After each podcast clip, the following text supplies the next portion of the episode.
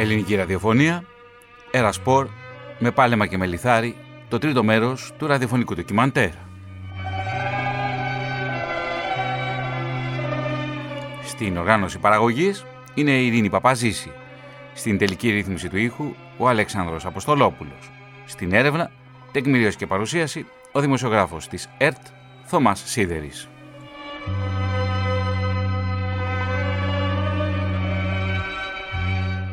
Αγώνες και αγωνίσματα κατά τη διάρκεια του 18ου και 19ου αιώνα.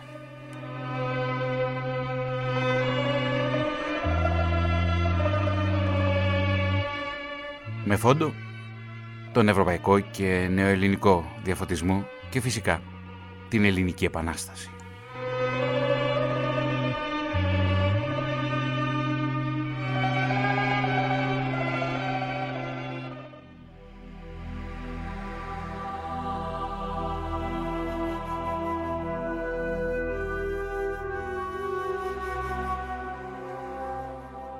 Η αθλητική και φιλεκπαιδευτική σύλλογη και η πίστη στα ιερά και τα όσια του γένους ως μέσο πραγμάτωσης της μεγάλης ιδέας στο ενελληνικό κράτος του 19ου αιώνα. Κυρίαρχη ιδεολογία της πνευματικής, πολιτικής και εκκλησιαστικής ηγεσίας του νεοελληνικού κράτους ήταν η μεγάλη ιδέα. Για την πραγμάτωση αυτού του οράματος έγινε προσπάθεια σύνδεσης της ελληνοχριστιανικής με την αρχαιοελληνική παιδεία. Το ιδεολογικό αυτό υπόβαθρο ενισχύθηκε με την προσπάθεια αναβάθμισης της φυσικής αγωγής και του αθλητισμού, την αναβίωση των Ολυμπιακών Αγώνων σε τοπικό επίπεδο, όπως τις Άπιες Ολυμπιάδες, αλλά και την ίδρυση φιλεκπαιδευτικών εταιριών και γυμναστικών συλλόγων.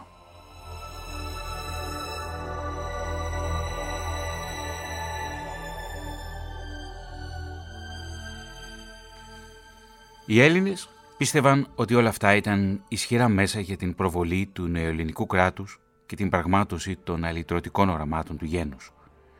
Τη φιλοσοφία της μεγάλης ιδέας στήριξε με διάφορους τρόπους και η Εκκλησία, αφού πίστευε ότι για την απελευθέρωση του γένους, πέρα από το Σταυρό και το Ευαγγέλιο, χρειάζονται τα ζωσμένα άρματα, η σωματική Ρώμη και η αγάπη για την πατρίδα.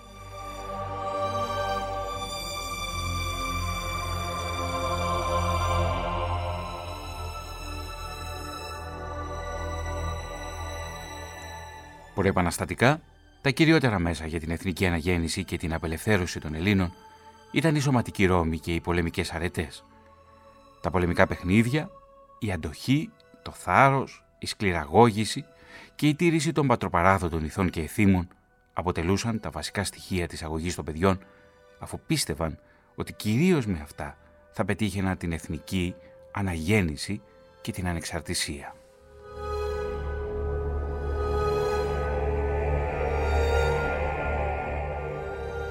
Το πρότυπο του χρήσιμου και άξιου Ρωμιού, κυρίως του κλέφτη, ήταν αυτό του ομυρικού ήρωα, δηλαδή ο συνδυασμός του αθλητή και του πολεμιστή.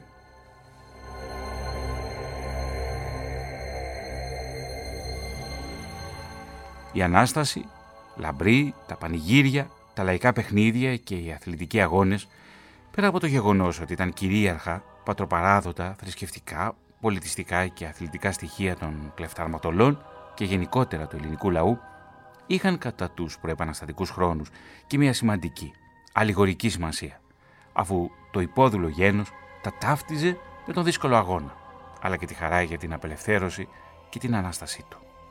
Για την επίτευξη αυτού του σκοπού ανεκτήμητη ήταν και η προσφορά των διδασκάλων και φωτιστών του γένους που ζούσαν στη Δύση, είτε ήταν λαϊκοί είτε κληρικοί, αλλά και αυτοί που ζούσαν στις τουρκοκρατούμενες περιοχές.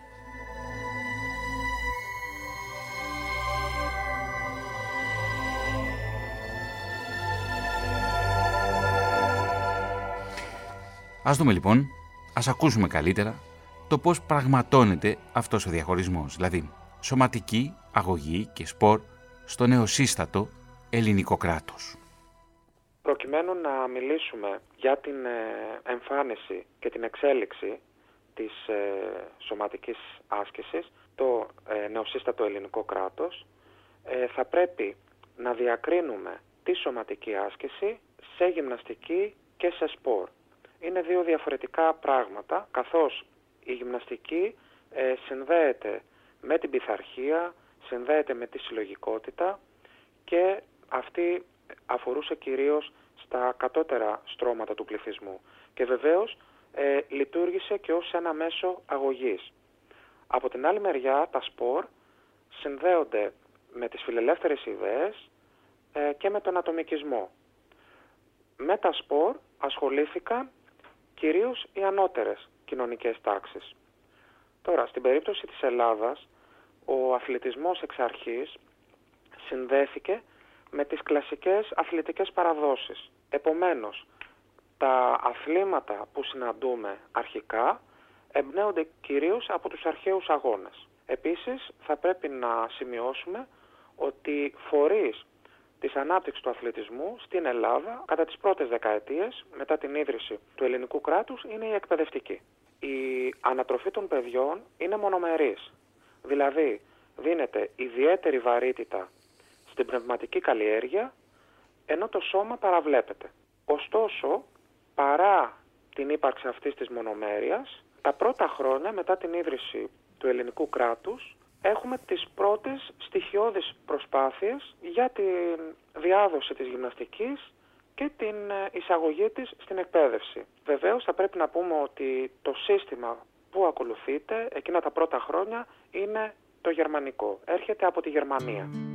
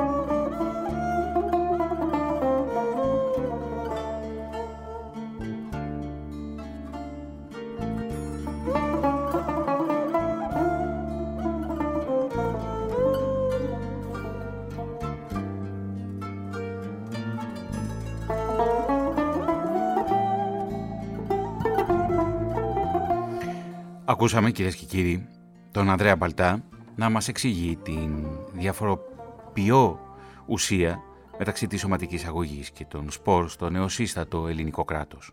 Και ας γυρίσουμε το χρόνο λίγο πίσω. Να πάμε στις αρχές του 19ου αιώνα. Οι διαφωτιστές στρέφονται με τα γραπτά και τη διδασκαλία τους στην καλλιέργεια της αυτοσυνειδησίας των Ελλήνων, αλλά και τη σύνδεσή τους με τον πολιτισμό των αρχαίων προπατόρων τους, κυρίαρχη άποψη είναι ότι οι Έλληνες έπρεπε πρώτα να ανυψωθούν πνευματικά προκειμένου να μπορέσουν στη συνέχεια να αποκτήσουν την πολιτική τους ανεξαρτησία. Στα γραπτά τους συνδέουν τις αρχαιοελληνικές επιστήμες όπως την ιατρική, τη φιλοσοφία, τη γεωγραφία, τα μαθηματικά αλλά και τη γυμναστική που μας ενδιαφέρει εδώ με τις αντίστοιχες της εποχής τους, οι οποίες δεν είναι παρά αντιγραφή και συνέχεια των αρχαίων. Παράλληλα, προσπαθούν να αναδείξουν τη χρησιμότητα της γυμναστικής στα αρχαιοελληνικά πρότυπα, αφού γνωρίζουν ότι οι αρχαίοι Έλληνες ανέδειξαν τον λαμπρό πολιτισμό τους έχοντας ως κυρίαρχα στοιχεία στην αγωγή των παιδιών τη γυμναστική και τη μουσική. Επίσης, έκαναν αναφορά στους αρχαίους Ολυμπιακούς και τους άλλους πανελλήνιους αγώνες, αφού μέσω αυτών σφυριλατήθηκε η ένωση και η αυτογνωσία των Ελλήνων. Δηλαδή, το όμεμο, ομόδοξο και ομόγλωσσο.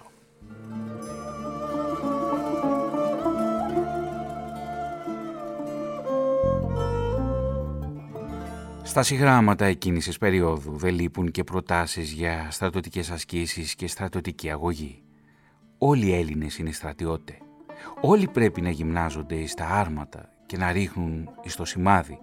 Όλοι πρέπει να μανθάνουν την τακτική.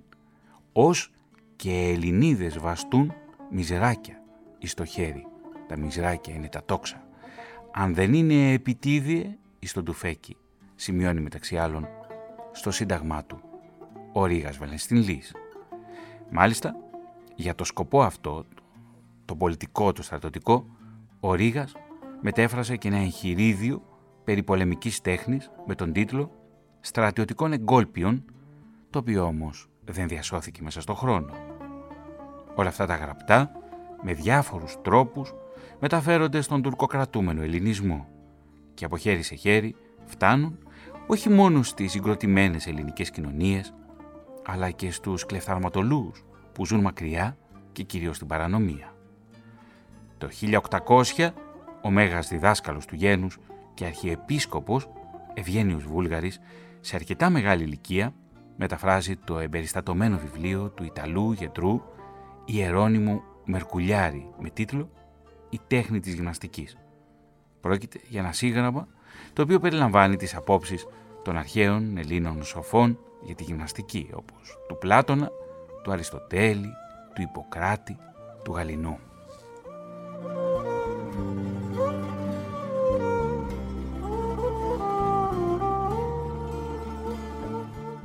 Έτσι, ο Ευγένιος Βούλγαρης επαναφέρει στη ζωή των Ελλήνων το κυριότερο συστατικό του πολιτισμού των προγόνων του, δηλαδή τη γυμναστική, και μαζί με αυτή τους εξοικειώνει με τον αρχαίο ελληνικό θεσμό των Ολυμπιακών Αγώνων. Υπενθυμίζει στους συμπατριώτες του ότι όταν γυμνάζεται κάποιος σωστά, συγχρόνως καλλιεργεί το όλον, όλον τον άνθρωπο, δηλαδή το σώμα και μέσω, μέσω αυτού το πνεύμα και την ψυχή. Η, μεγάλη ιδέα, φιλεκροατές της Αρασπόρ, συνδέεται στο νεοελληνικό κράτος με την αρχαίο ελληνική παιδεία, την αναβίωση των Ολυμπιακών Αγώνων και την καλλιέργεια του αθλητισμού και του πολιτισμού.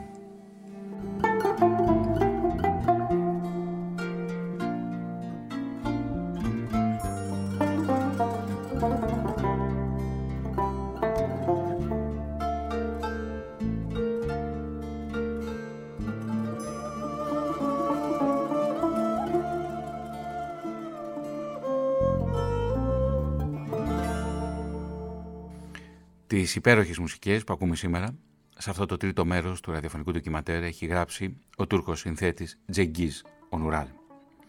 Και τώρα η κυρία Σωτηρία Γιαννάκη, η οποία είναι διδάσκουσα στη Σχολή Φυσικής Αγωγής του Εθνικού Καποδιστριακού Πανεπιστημίου Αθηνών, μας εξηγεί για το πώς δομήθηκε ο θεσμός της γυμναστικής στο νέο ελληνικό κράτος.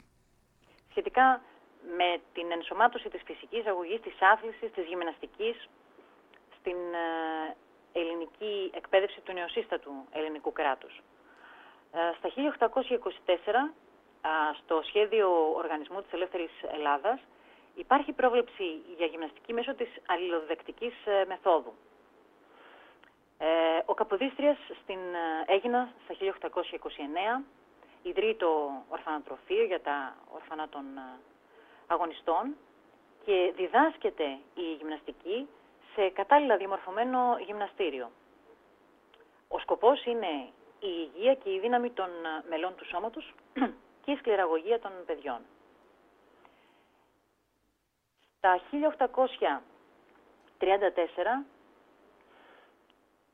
εκδίδεται ένας ε, νόμος για το δημοτικό και στο, όπου γίνεται τετραετής η φοιτηση υποχρεωτική, γενική, δωρεάν, ενώ στο ελληνικό σχολείο διδάσκεται, ε, υπάρχει πρόβλεψη για διδασκαλία της ομασκίας. Ναι.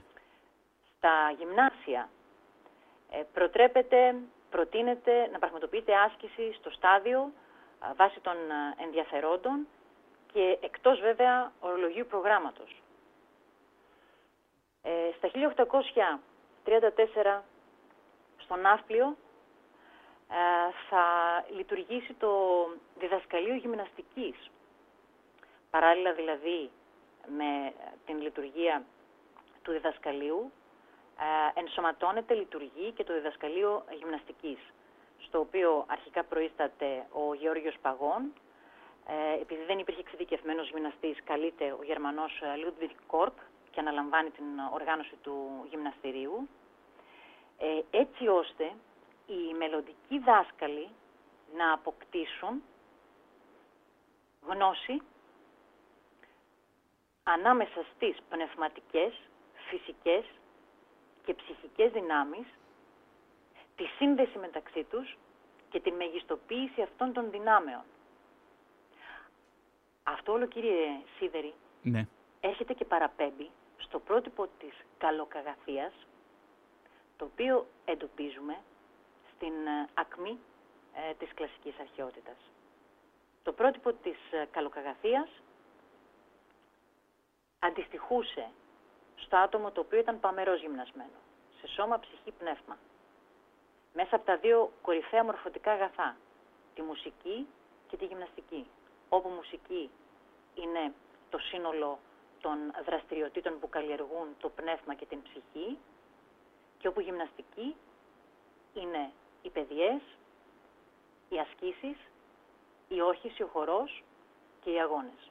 Υπάρχει ο προσανατολισμός επαναφοράς και προβολής του συγκεκριμένου προτύπου, το οποίο έχει στην βάση του, έχει στην ουσία του έναν εξαιρετικά σημαντικό παράγοντα, την γύμναση.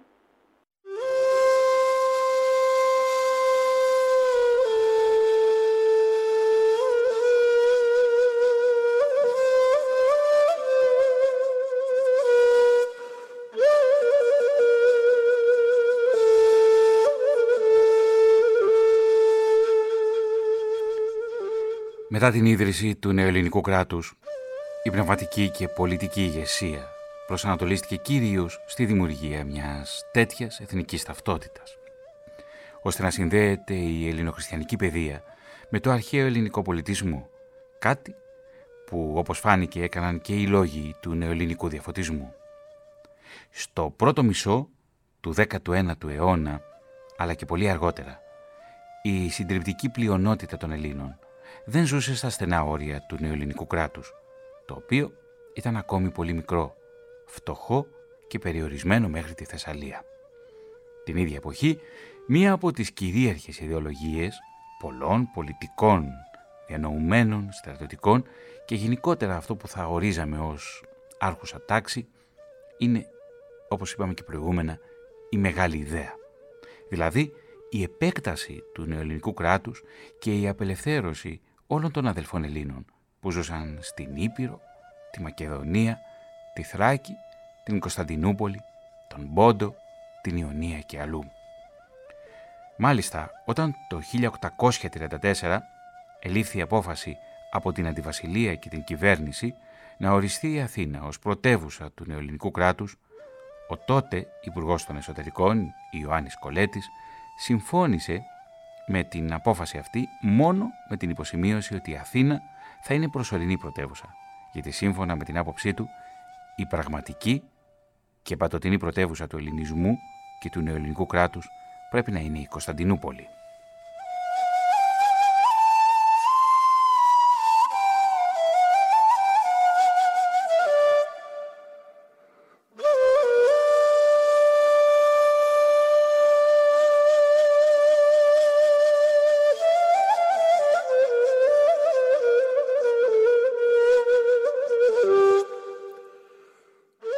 Αιχμή της παραπάνω ιδεολογίας της μεγάλης ιδέας ήταν η λέξη ελευθερία και πατρίδα, πως γνωστόν αποτελούν ένα από τα κυριότερα χαρακτηριστικά γνωρίσματα του ελληνισμού από τον Όμηρο μέχρι την εποχή που μελετούμε, δηλαδή μέχρι τις απαρχές του 19ου αιώνα. Ήταν η εποχή όπου τα γεγονότα και οι ιστορίες που παρέμπεμπαν στα ηρωικά κατορθώματα των αρχαίων προπατόρων αλλά και των ηρωικών προεπαναστατικών κλεφθαρματολών συγκινούσαν, αφύπνιζαν και κινητοποιούσαν τους απανταχού Έλληνες για εθνική αυτοσυνειδησία, ενότητα, συνοχή και ελευθερία.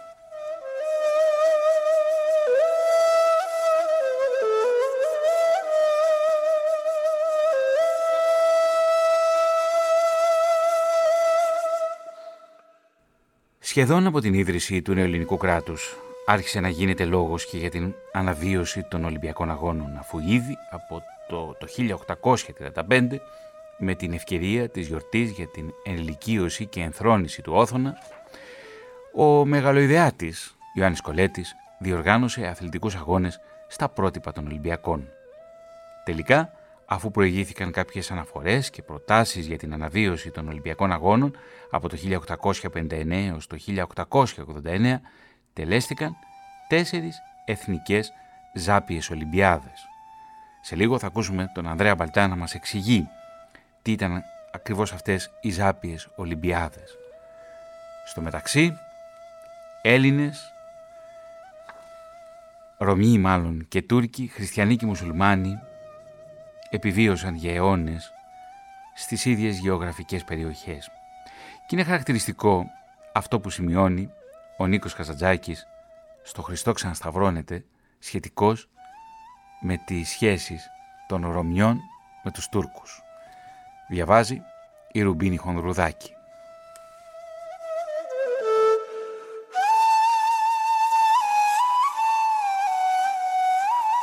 Και συνδέεται και με το θέμα μας, δηλαδή με τη γυμναστική. Ο Χριστός ξανασταυρώνεται, του Νίκου Καζαντζάκη.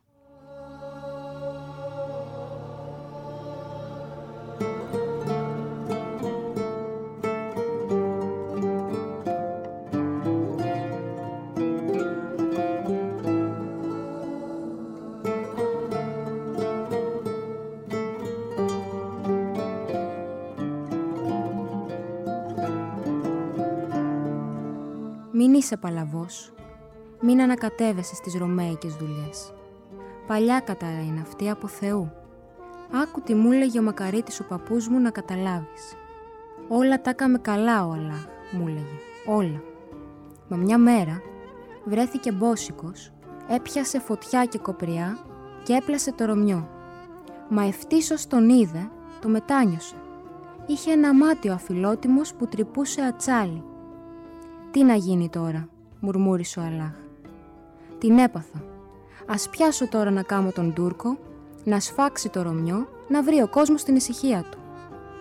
Έπιασε το λοιπόν μέλι και μπαρούτι. Τα μάλαξε καλά-καλά, έφτιασε τον Τούρκο. Και ευτής, χωρίς να χασομεράει, βάνει ένα ταψί τον Τούρκο και τον Ρωμιό να παλέψουν. Πάλευαν, πάλευαν, από το πρωί έως το βράδυ, Κανένας δεν έριχνε κάτω τον άλλον. Μα ευτής ως σκοτίνιασε, βάνει ο άτιμος Ρωμιός τρικλοποδιά, κάτω ο Τούρκος. «Ο διάολος να με πάρει», μουρμούρισε ο Αλάχ. «Την έπαθα πάλι. Τούτη οι Ρωμιοί θα φάν τον κόσμο. Πάνε οι κόποι μου χαμένοι. Τι να κάνω». Όλη νύχτα δεν έκλεισε μάτι ο κακομύρης. Μα το πρωί πετάχτηκε επάνω και χτύπησε τις χερούκλες του. «Βρήκα», Βρήκα φώναξε. Έπιασε πάλι φωτιά και κοπριά και έφτιαξε έναν άλλο Ρωμιό και τους έβαλε στο ταψί να παλέψουν. Άρχισε το πάλεμα, τρικλοποδιά ο ένας, τρικλοποδιά και ο άλλος, μπιχτές ο ένας, μπιχτές και ο άλλος. Πάλευαν, πάλευαν, έπεφταν, σηκώνονταν, πάλευαν, ξαναέπεφταν, ξανασηκώνονταν, πάλευαν και ακόμα παλεύουν. Κι έτσι ο κόσμος μπραϊμάκι μου βρήκε την ησυχία του.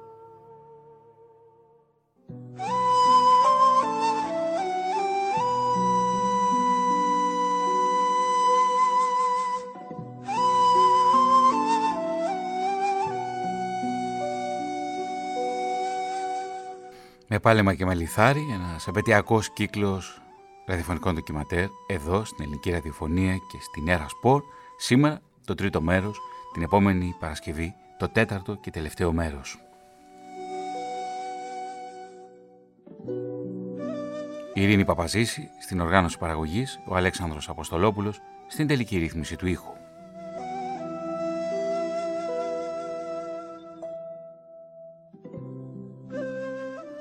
Η φυσική αγωγή και ο αθλητισμός καλλιεργήθηκαν οργανωμένα στο νεοελληνικό κράτος για πρώτη φορά στο ορφανοτροφείο της Έγινας.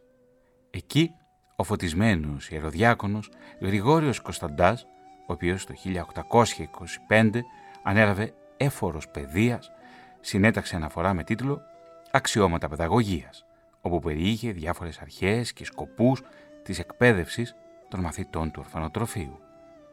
Σε ειδική παράγραφο αναφέρει ότι η ευεξία του σώματος έχει μεγάλη ροπή στην υγεία της ψυχής και ότι η γυμναστική προξενεί την πρέπουσα ανάπτυξη και δύναμη των μελών του σώματος. Στην ίδια παράγραφο συνδέει τη γυμναστική με τη σωστή συμπεριφορά των νέων, ενώ θεωρεί την άσκηση ευεργετική για το σώμα.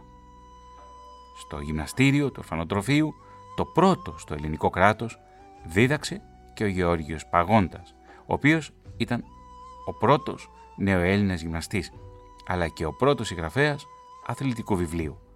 Εκεί άρχισε η φυσική αγωγή να εντάσσεται δειλά-δειλά στην παιδεία του νεοελληνικού κράτους, ενώ συνεχίστηκε στο Ναύπλιο, στη δεύτερη πρωτεύουσα, όπου ιδρύθηκε το 1834 και το δεύτερο γυμναστήριο.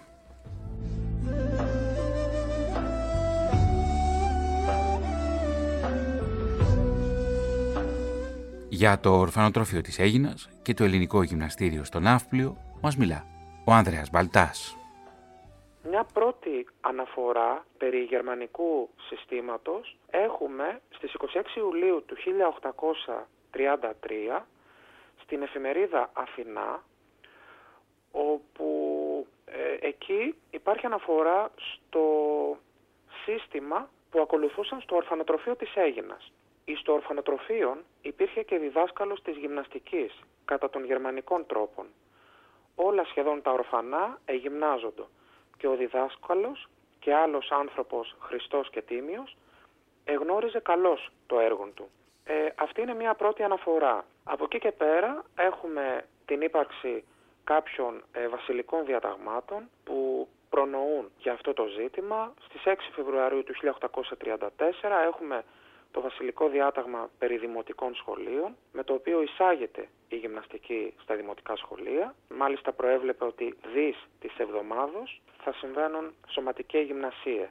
Επίσης με το βασιλικό διάταγμα της 31ης Δεκεμβρίου του 1936, ε, το οποίο ρύθμιζε την οργάνωση και το πρόγραμμα ε, της διδασκαλίας των ελληνικών σχολείων και γυμνασίων, οριζόταν ότι στο διάστημα των ωρών της αναπαύσεως και των ημερών της διακοπής οι μαθητές επιδίδονται υπό την επίβλεψη των διδασκάλων εις γυμναστικάς και άλλας ασκήσεις. Επίσης, το 1834 ιδρύεται το πρώτο ελληνικό γυμναστήριο, στο Ναύπλιο. Διευθυντής αυτού του γυμναστηρίου ήταν ο Γερμανός γυμναστής Κόρκ. Αυτό το γυμναστήριο περιλάμβανε όλα τα γνωστά γυμναστικά όργανα ε, που αφορούσαν βεβαίως στο γερμανικό γυμναστικό σύστημα όπως παράλληλες και οριζόντιες μπάρες, ύπους κλπ. Ο Άδρας Μπαλτάς θα μας πει σε λίγο για την επίδραση της γερμανικής σκέψης στο σύστημα εκγύμνασης. Όμως για να φτάσουμε μέχρι εδώ, δηλαδή μέχρι να φτάσουμε στις απαρχές του ελληνικού, του νέου ελληνικού κράτους, δεν ήταν μόνο το ορόσημο της Επανάστασης, δεν ήταν οι αγώνες μετά, δεν ήταν οι συνεχείς πολιορκίες όπως η πολιορκία του Μεσολογγίου. Ήταν οι Έλληνες οι οποίοι άντεξαν κάτω από τον Οθωμανικό ζυγό, ήταν οι κλέφτες και οι αρματολοί και πάνω σε αυτό το πρότυπο σμιλεύτηκε και το πρότυπο του νεοέλληνα στα επόμενα χρόνια, στις επόμενες δεκαετίες, στο πλαίσιο του νέου ελληνικού κράτους. Η κυρία Λένα Αναγνωστοπούλου είναι φιλόλογος και έχει μελετήσει ιδιαίτερα το θέμα των κλέφτικων τραγουδιών. Γιατί είναι εκείνοι, είναι οι κλέφτες, όπου αντιπροσωπεύουν τα προεπαναστατικά χρόνια τη σωματική Ρώμη και τη δύναμη. Κυρία Αναγνωστοπούλου, καλό απόγευμα και καλώς ήρθατε και πάλι στην Ερασπόρ. Καλό απόγευμα και σε εσάς, στους συνεργάτες σας και στο ραδιοφωνικό κοινό σας. Ευχαριστώ για άλλη μια φορά για την πρόσκληση για συνεργασία. Ε, τι ήταν οι κλέφτες λοιπόν; Ε, θέλετε εσείς να με ρωτήσετε κάτι. Να, δούμε, θέλετε... να ακούσουμε κυρία Αναγκοστοπούλου το πλαίσιο. Ωραία. Το πλαίσιο που συγκροτούνται τα σώματα των κλεφτων Λοιπόν, τα σώματα των κλεφτών δεν είναι κάτι καινούριο στον ελληνικό χώρο. Ε, τα ξέραμε με διαφορετικό όνομα. Οι κλέφτες ήταν οι ζωοκλέφτες, ήταν εκείνοι που τους ονόμαζαν απελάτες στην περίοδο των Βυζαντινών Αυτοκρατόρων. Άρα λοιπόν, ε, ως οργανωμένα σώματα υπάρχουν αρκετά χρόνια πριν από την άλωση της Κωνσταντινούπολης. Αυτό που συνέβη ήταν ότι μετά την άλωση ο αριθμός τους αυξήθηκε υπερβολικά, με αποτέλεσμα να δημιουργηθούν στρατόπεδα κλεφτών σε ολόκληρη την Ελλάδα. Μάλιστα ο αριθμός τους ε, φτάνει, ανέρχεται στις 4.000 περίπου. Παρ' όλα αυτά, λίγα ονόματα σχετικά με τον αριθμό αυτό πάντα κλεφτών ε, σώζονται. Κύριε Ανακοστοπούλου, μπορούμε να τους θεωρήσουμε ως θύλακες ή ως πυρήνες αντίστασης στον Οθωμανικό ζυγό; Ε, μπορούμε να τους θεωρήσουμε, θα σας έλεγα, ε, ως πυρήνες αντίστασης στον Οθωμανικό ζυγό, ναι. γιατί την περίοδο της τουρκοκρατίας ήταν εκείνοι οι άνθρωποι που δεν μπορούσαν να υπομείνουν τον τουρκικό ζυγό και κατέφευγαν στα βουνά, κατέφευγαν σε άγωνα κατά κανόνα μέρη, ήταν πάντοτε έτοιμοι να αλλάξουν λιμέρια όταν ένιωθαν ότι κινδύνευαν, ήταν ένοπλοι, ζούσαν απολιστίες, ε, κλέβανε, όπως λέει και το όνομά τους, κλέφτες, ε, κλέβανε τα κοπάδια διαφόρων Οθωμανών αξιωματούχων, ε, κάποιες φορές άρπαζαν τους αγάδες και τους μπέιδες, ζητούσαν λίτρα για την απελευθέρωσή τους και είχαν φοβερή αντοχή στην πείνα, στη δίψα.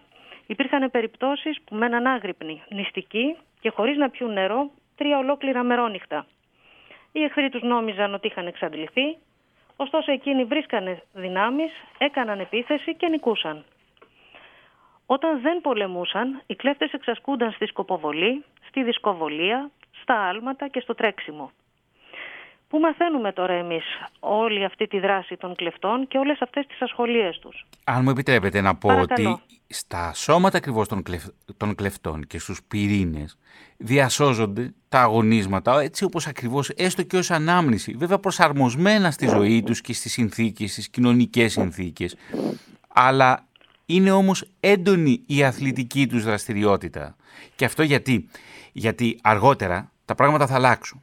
Και είναι λογικό. Συγκροτείται ένα νέο ελληνικό κράτος, η εκπαίδευση θα πρέπει να μπει σε ένα νέο πλαίσιο και σε ένα αυστηρό πλαίσιο. Οι άνθρωποι όμως τότε, τα προεπαναστατικά χρόνια, ήταν ανυπότακτοι. Οι κλέφτες δεν καθοδηγούνταν από κάποιον. Ήταν αυτό ακριβώς που είπαμε και στην αρχή. Ελεύθεροι, ανεξάρτητοι πυρήνες αντίστασης. Σωστά, έχετε δίκιο. Και φυσικά να πούμε ότι οι ασχολίες των ανθρώπων, οι δραστηριότητες γενικά των ανθρώπων ε, μεταβάλλονται καθώς μεταβάλλονται οι συνθήκες της ζωής τους. Και οπωσδήποτε κάποιες ε, ιδιαίτερες συνήθειες τις γεννάει η ανάγκη κάθε εποχής. Και κυρίως εδώ για, στην εποχή για την οποία μιλάμε η ανάγκη ναι. για επιβίωση. Έτσι. Ε, πληροφορίες για να επανέλθουμε για την δράση των κλεφτών έχουμε στα κλέφτικα δημοτικά τραγούδια, έχουμε στα απομνημονεύματα των αγωνιστών του 21 και επίσης και σε ξένους περιηγητές που επισκέφθηκαν την Ελλάδα. Ε, τα κλέφτικα τραγούδια εμφανίζονται μετά το 16ο αιώνα, μέσα δηλαδή στην περίοδο της τουρκοκρατίας. Εκεί θα βρούμε εγκόμιο της ζωής, των κατορθωμάτων, της, ε, των νικηφόρων μαχών και του ένδοξου θάνατου αρκετών κλεφτών.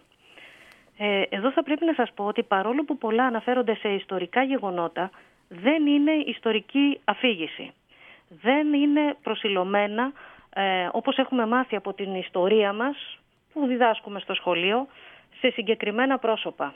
Μπορούμε να αντιλήσουμε όμως, κυρία Αναγνωστοπούλου, ιστορικές πληροφορίες από τα κλέφτικα τραγούδια. Μπορούμε να πάρουμε ε, υλικό έτσι ώστε να χρησιμοποιηθεί στην ιστοριογραφία ή όχι; Ε, κοιτάξτε, αυτά τα τραγούδια ανήκουν στις έμεσες πηγές. Μάλιστα. Δηλαδή, ε, αυτά καθ' αυτά δεν μπορούμε να τα χρησιμοποιήσουμε ως ιστορικές πηγές, παρά μόνο συμπληρωματικά με, με τις άμεσες, όπως λέμε, ιστορικές πηγές. Και αυτό γιατί ε, στα συγκεκριμένα τραγούδια και σε άλλα ε, σωζόμενα μνημεία της προφορικής μας παράδοσης, ε, υπάρχει το στοιχείο της υπερβολής. Και οπωσδήποτε εδώ θα πρέπει να είμαστε προσεκτικοί. Και επειδή ακριβώς έχουμε και τα δημοτικά τραγούδια σωζόμενα σε πολλές παραλλαγές, θα πρέπει και εδώ επίσης να είμαστε προσεκτικοί όσον αφορά τη δράση των πρωταγωνιστών τους, τόσο στον τόπο, όσο επίσης και στον τρόπο με τον οποίο παρουσιάζονται σε αυτά. Ε, θέλετε, θα ήθελα να σας δώσω έτσι δύο παραδείγματα, μια και το έφερε η κουβέντα μας. Ναι.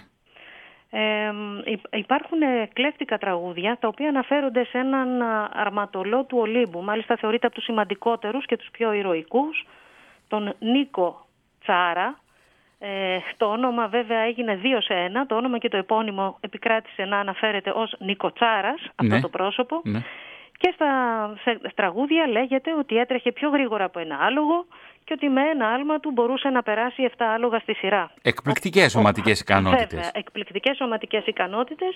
Και για να επιστρέψω στην παρατήρησή σας την προηγούμενη, το στοιχείο της υπερβολής. Ναι, έτσι, εν υπάρχει.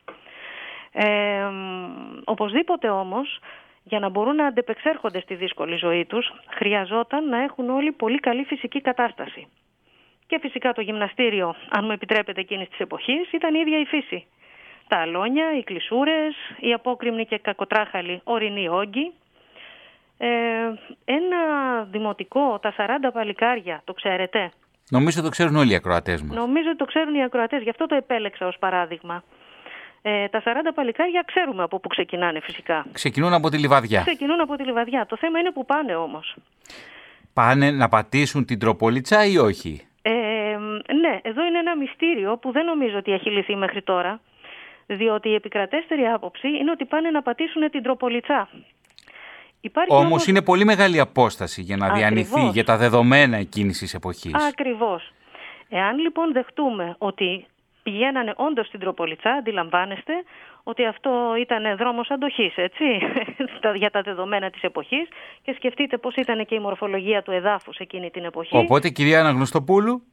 Οπότε αυτό σημαίνει πολύ καλή φυσική κατάσταση. Ναι. Που βέβαια αποκτάται με άσκηση. Έτσι, αποκτάται με εκγύμναση. Βέβαια, ως εναλλακτική λύση θα μπορούσαν να, να ταξιδέψουν και να πάνε κάπου στη Βιωτία. Κάπου πιο κοντά. Πιο κοντά ναι. βεβαίως. Η δεύτερη λοιπόν εκδοχή, εκδοχή, είναι ότι αυτά τα παλικάρια πάνε να πατήσουν την Τόπολιτσα. Μάλιστα. Η Τόπολιτσα είναι το σημερινό κάστρο της Βιωτίας. Και αν κοιτάξετε λίγο τη χιλιομετρική απόσταση, Λιβαδιά Κάστρο είναι 30 χιλιόμετρα περίπου. Έτσι. Πάλι είναι δρόμος, αν αναλογιστούμε και τις συνθήκες της εποχής, αλλά φυσικά δεν είναι η ίδια απόσταση λιβαδιά τροπολιτσά. Πάντως τα σώματα των κλεφτών είναι εκείνα που διασώζουν τη σωματική άσκηση και αργότερα βέβαια θα αλλάξει όλο το πλαίσιο όταν στο νέο ελληνικό κράτος θα εφαρμοστεί το βαβαρικό μοντέλο στην εκπαίδευση και ειδικότερα στην εκγύμναση. Και στο σημείο αυτό, φίλοι ακροατές της Ερασπορ, θα ακούσουμε από το αρχείο της ελληνικής ραδιοφωνίας και από το 1982 μια ηχογράφηση του Χρόνη Αιδονίδη. Μοναχογιός ο Κωνσταντής.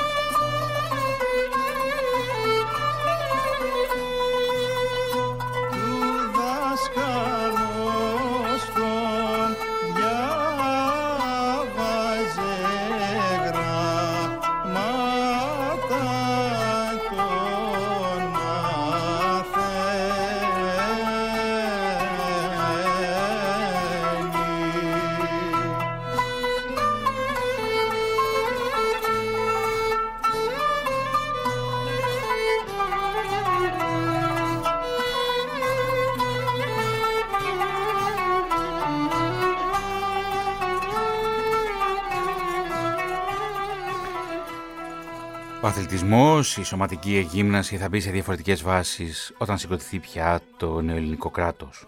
Όμως, η ελευθερία και η άμυλα θα βρεθούν στο ίδιο αλόνι. Εκεί θα γίνει το σμήλεμα. Η άμυλα και η ελευθερία. Ακούμε τη διδάσκουσα στο τμήμα φυσικής αγωγής του Εθνικού Καποδιστριακού Πανεπιστημίου Αθηνών, την κυρία Σωτηρία Γιαννάκη.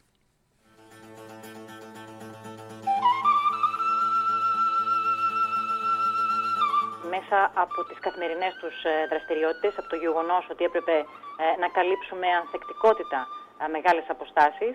Ο όλος τρόπος καθημερινότητας ζωής διαβίωσης συνέβαλε ώστε να βρίσκονται και στην κατάλληλη φυσική κατάσταση. Ο αγώνας, η έννοια του αγώνα, ναι. είναι συνώνυμο της επιβίωσης του ανθρώπου. Ο άνθρωπος αγωνίζεται από την πρώτη στιγμή που θα υπάρξει στην, που θα υπάρξει στην ζωή. Έρχεται λοιπόν μέσα από τις ε, ενέργειες που επιλέγει να ικανοποιήσει αυτό το, το ορμέμφυτο, την διάθεση για επιβίωση. Ένα από τα ιδιαίτερα διαφοροποιητικά στοιχεία όσον αφορά στον ε, ε, αθλητισμό, πηγαίνουμε βέβαια, κάνουμε άλμα προς τα πίσω, αλλά θέλω να έρθω να το συνδέσω και με το κομμάτι της άμυλας που απαντάτε κατά την διάρκεια της τουρκοκρατίας της, της άμυλας στις ενέργειες, στις επιλογές, τη δράση των υπόδηλων Ελλήνων. Ε, ένα λοιπόν διαφοροποιητικό στοιχείο του είδους του αγώνα που εντοπίζουμε στον αρχαίο ελληνικό κόσμο σχετίζεται με την άμυλα, με το εφαγωνίζεστε. Η άμυλα καλλιεργείται μέσα από το παιχνίδι. Προϋπόθεση για το παιχνίδι είναι το καθεστώς ελευθερίας. Έρχεται λοιπόν λόγω του ότι στην αρχαία Ελλάδα, μάλλον στον αρχαίο ελληνικό κόσμο υπήρξε αυτό το καθεστώς ε, ελευθερίας και μέσα από τις παιδιές καλλιεργήθηκε, ενισχύθηκε η άμυλα και στην συνέχεια πέρασε στους αγωνιστικούς αθλητικούς χώρους.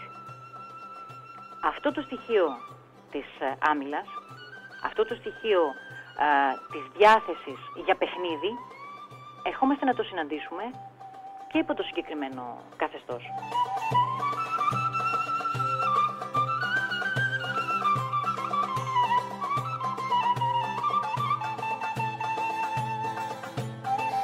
Η κυρία Σωτηρία Γιαννάκη, άμυλα και ελευθερία, όμως τα χρόνια περνούν και εκεί που διασώθηκε η σωματική γύμναση και οι αγώνες δεν ήταν τίποτε άλλο από τα θρησκευτικά πανηγύρια του Αγιοριού το πανηγύρι.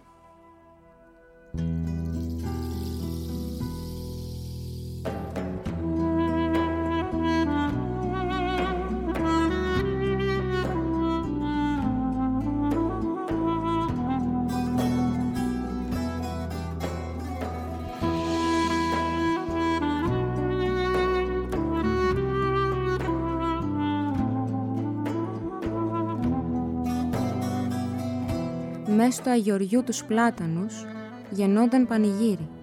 Το πανηγύρι ήταν πολύ και ο τόπος ήταν λίγος. Δώδεκα δίπλες ο χορός και εξήντα τραπέζια και χίλια ψένονται σφαχτά σ' όλο το πανηγύρι. Και γέροντες παρακαλούν, τάζουν στον Άι Γιώργη. Ο τσαμαδός να μην έρθει, χαλάει το πανηγύρι. Ακόμα ο λόγος έστεκε και ο τσαμαδός εφάνει πατεί και σχέται το βουνό, κράζει και αχάνει λόγκι και κράταγε στον ώμο του δέντρο ξεριζωμένο και πάνω στα κλονάρια του θεριά είχε κρεμασμένα. Ωρα καλή σας γέροντες, καλό το παλικάρι. Ποιος έχει αστήθη μάρμαρο και χέρια σιδερένια για να βγει να παλέψουμε στο μαρμαρένιο λόνι.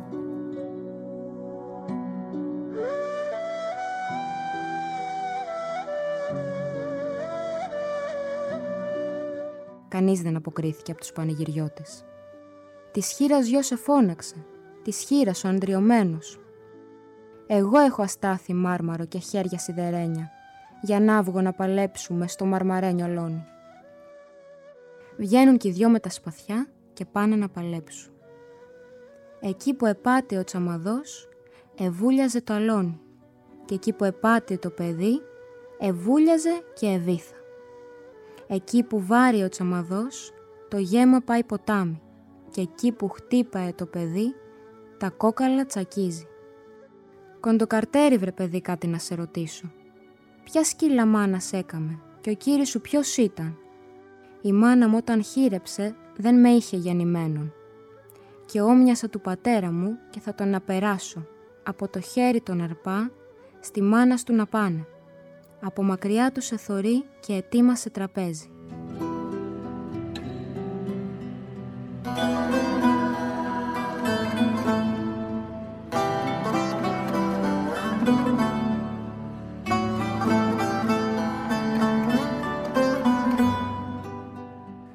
αφηγήσεις της Ρουμπίνης Χονδρουδάκη που ακούμε τώρα.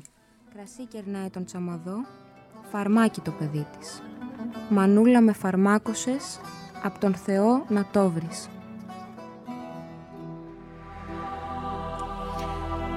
Τις γράψαμε εδώ σε ένα από του, τα στούντιο της ελληνικής ραδιοφωνίας με ηχολήπτη τον Κώστα Κυριακάκη. Αυτή λοιπόν ήταν η Ρουμπίνη Χονδρουδάκη. Κυρίες και κύριοι, με την έλευση των Βαβαρών εισήχθη επίσημα στον ελληνικό αθλητισμό και την ελληνική φυσική αγωγή και το γερμανικό σύστημα εκπαίδευσης. Κύρια χαρακτηριστικά του συστήματος είναι η ίδρυση γυμναστικών συλλόγων, η διοργάνωση γυμναστικών αγώνων και η κοινωνικοπολιτική ιδεολογία που ήταν ενάντια στον φεουδαρχισμό και την άρχουσα τάξη της εποχής. Και τα τρία αυτά χαρακτηριστικά εξέλιπαν για αρκετές δεκαετίες από το νεοελληνικό κράτος, αφού ο υπεύθυνος της αντιβασιλείας, είχε θεσπίσει το 1834 ειδικό νόμο, ο οποίος απαγόρευε την ίδρυση θρησκευτικών και πολιτικών ενώσεων. Ίσως γιατί ήθελε να προλάβει κάποιες επικίνδυνες ιδεολογικές επαναστατικές κινήσεις, κάτι που ήδη είχε συμβεί στην Προσία, το πανίσχυρο τότε γερμανικό κρατήδιο που ήταν και η πατρίδα του γερμανικού συστήματος.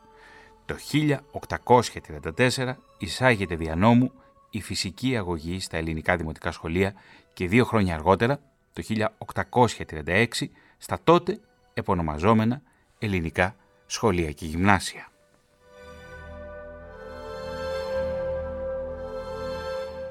Και στο σημείο αυτό, ο Ανδρέας Μπαλτάς μας εξηγεί για την επίδραση της γερμανικής σκέψης στο σύστημα και γύμνασης. Ο πρώτος Έλληνας γυμναστής, ο Γιώργος Παγών, εστάλει στο Μόναχο, όπου και ειδικεύτηκε στη γυμναστική και μάλιστα όταν επέστρεψε στην Ελλάδα ανέλαβε τη διδασκαλία του αντικειμένου της γυμναστικής στο διδασκαλείο της Αίγινας. Αυτός μάλιστα δημοσίευσε και το πρώτο ελληνικό γυμναστικό σύγγραμμα, την περίληψη της γυμναστικής, η οποία εκδόθηκε το 1837. Αυτή η περίληψη της γυμναστικής βασιζόταν σε γερμανικά εγχειρίδια γυμναστικής του Johann Gutsmuths και του Friedrich Jahn. Βασισμένος ο Gutsmuths στην παράδοση των φιλανθρωπιστών της Γερμανίας, διαμόρφωσε ένα ιδιαίτερο γυμναστικό σύστημα, ε, το οποίο διέθετε ορισμένα συγκεκριμένα χαρακτηριστικά. Καταρχήν, τα στοιχεία που αποτελούσαν αυτή τη γυμναστική απέκτησαν μια εσωτερική ενότητα. Ε, δεύτερον, οι κανόνες της γυμναστικής απέκτησαν μια μεθοδικότητα και τρίτον, η γυμναστική μέσα από την ένταξή της στα σχολεία κατέστησαν, θα λέγαμε, ένα κοινωνικό φαινόμενο. Από την άλλη μεριά ο Γιάν παίρνει αυτό το γυμναστικό σύστημα στις αρχές του 19ου αιώνα και το μετατρέπει σε ένα κίνημα εθνικής αναγέννησης, το οποίο ε, στην ουσία αποτέλεσε ένα στοιχείο της γερμανικής κουλτούρας υπό την επίδραση βεβαίως και του γερμανικού εθνικισμού. Και πλέον η γυμναστική λειτουργεί ως ένα μέσο ε, στρατιωτικής προπαρασκευής, ως ένας προθάλαμος του στρατού θα λέγαμε και προσανατολίζεται προς τη μαζοποίηση και τον ε, σχηματισμό.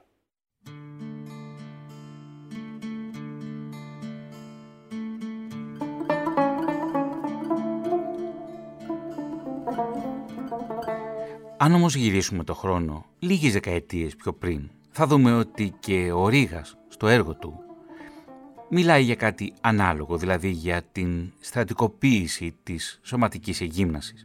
Η ανάγκη απελευθέρωσης από τον τουρκικό ζυγό οδήγησε κυρίως το Ρήγα να προτείνει στο σύνταγμά του στρατιωτική εκπαίδευση, με άρματα, με εξάσκηση στη σκοποβολή και με εκμάθηση πολεμικής τακτικής.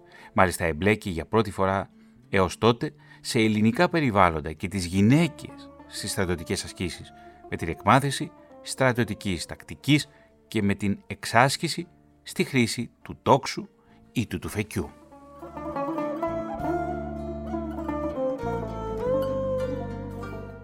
Όπως είπαμε και στο ξεκίνημα αυτού του τρίτου επεισοδίου, όλοι οι Έλληνες είναι στρατιώτε, αναφέρει ο Ρήγας. Όλοι πρέπει να γυμνάζονται εις τα άρματα και να ρίχνουν εις το σημάδι.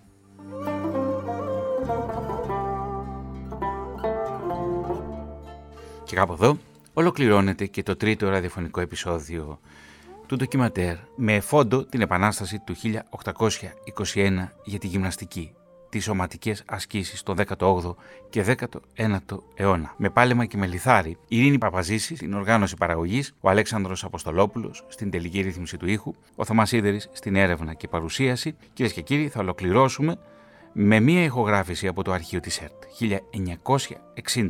Άσπρα μου περιστέρια και χρόνισα Ιδονίδης. Καλό απόγευμα.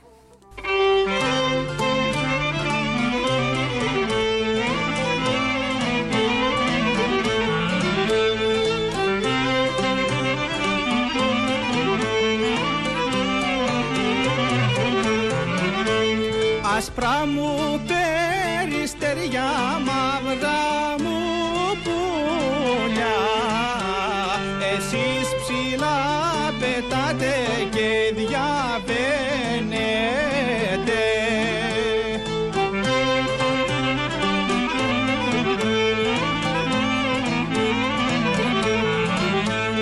Εσείς ψηλά πετάτε και διαβαίνετε